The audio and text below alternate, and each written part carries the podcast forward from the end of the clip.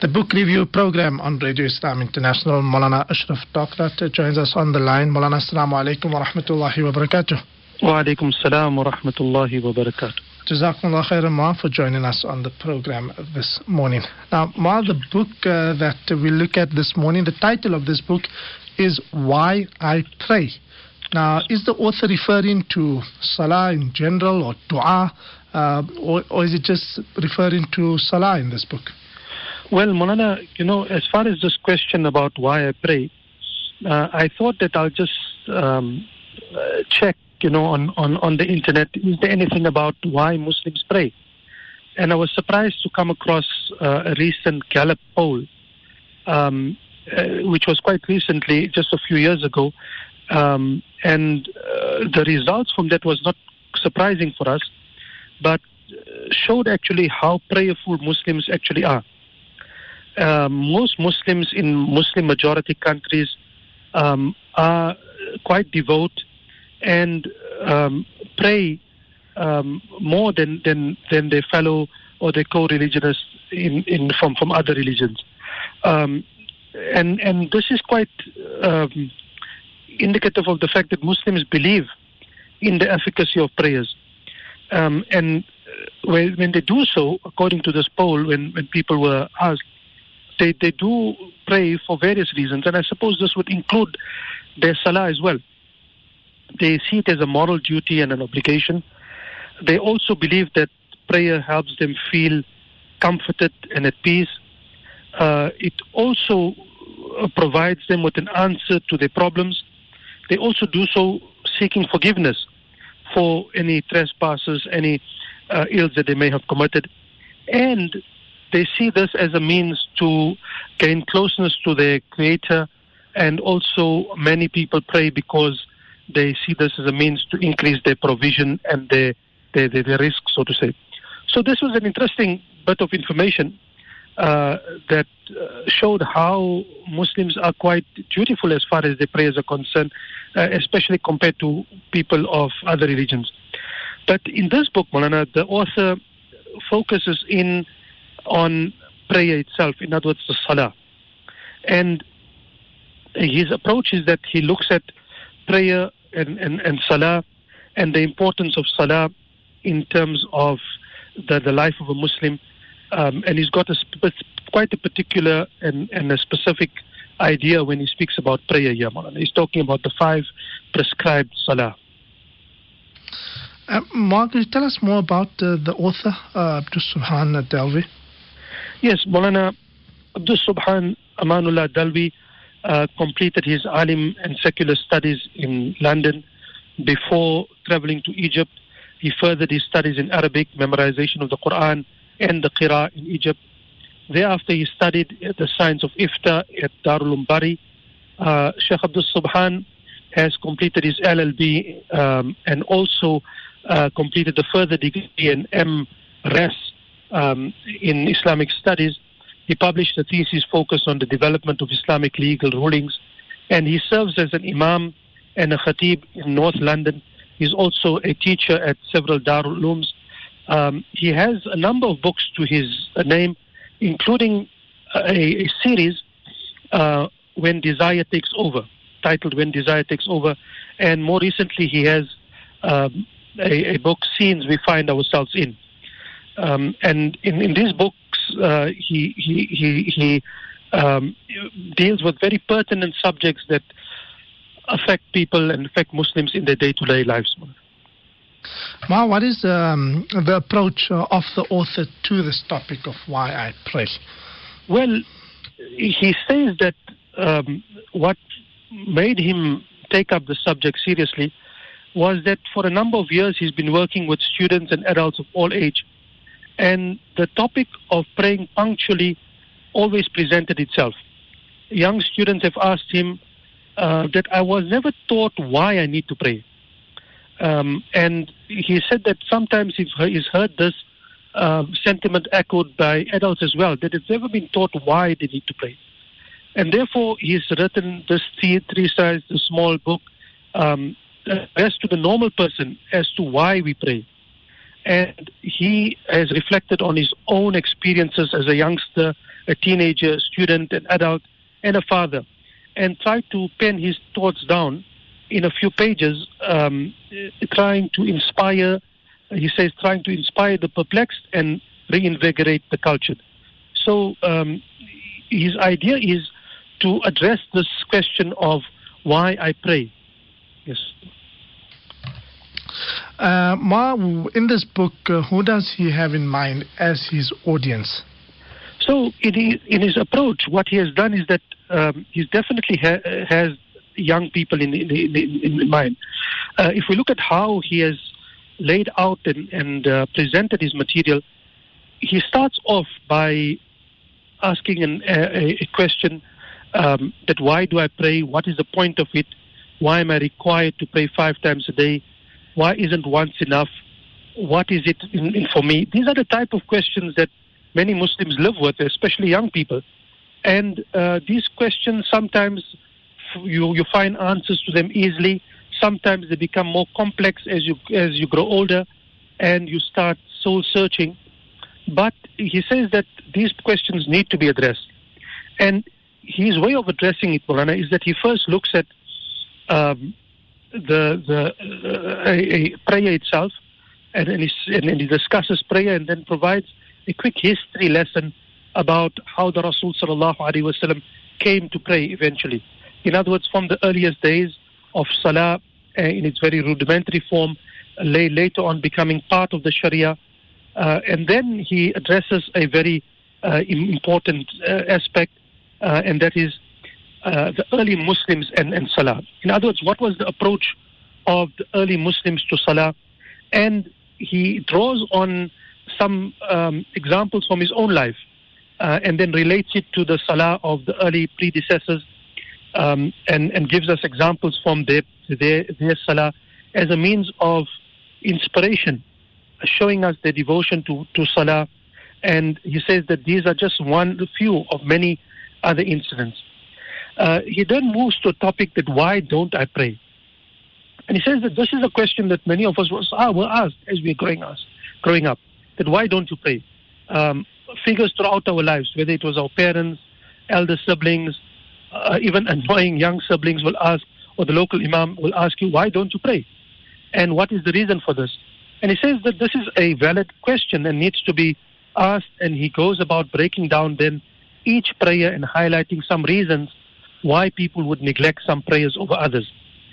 And in doing so, he always brings examples from the real world. He says, for example, as far as tahajjud or fajr firstly is concerned, we believe that this is a time to rest. And we believe that if we spend more time resting, we will feel more invigorating. And it shows how wrong this idea is actually is, that in reality that we feel more alive if we are able to pray correctly and be able to pray on time and are observant as far as our fajr is concerned. And then he offers some very practical tips to make sure that we wake up for fajr, going to bed early, making sure that we don't, that we approach the fajr with the correct frame of mind. He says that as boring as early to bed sounds, it is actually crucial and essential in consistently praying the fajr salah. And then he says that, look, you may argue that I want to pray but nobody wakes me up, but that is a very lame type of excuse for a young people. You cannot go about life satisfied at blaming others and use this as an escape for our own faults. A person needs to be motivated, set your alarm, make sure that you ask family members to wake you up, and be honest with yourself, and make sure that you do pray your salah. Look at how Allah subhanahu wa ta'ala has been grateful to you.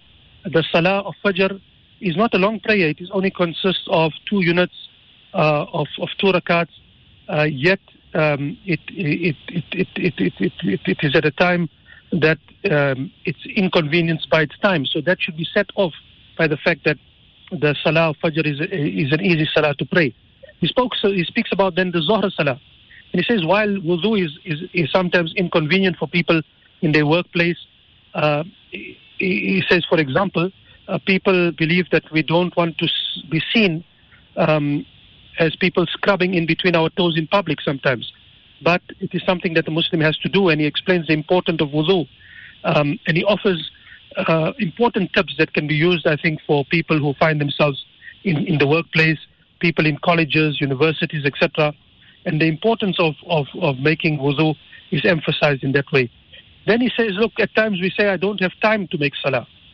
And I can't find the time to do my salah because I'm involved in my work.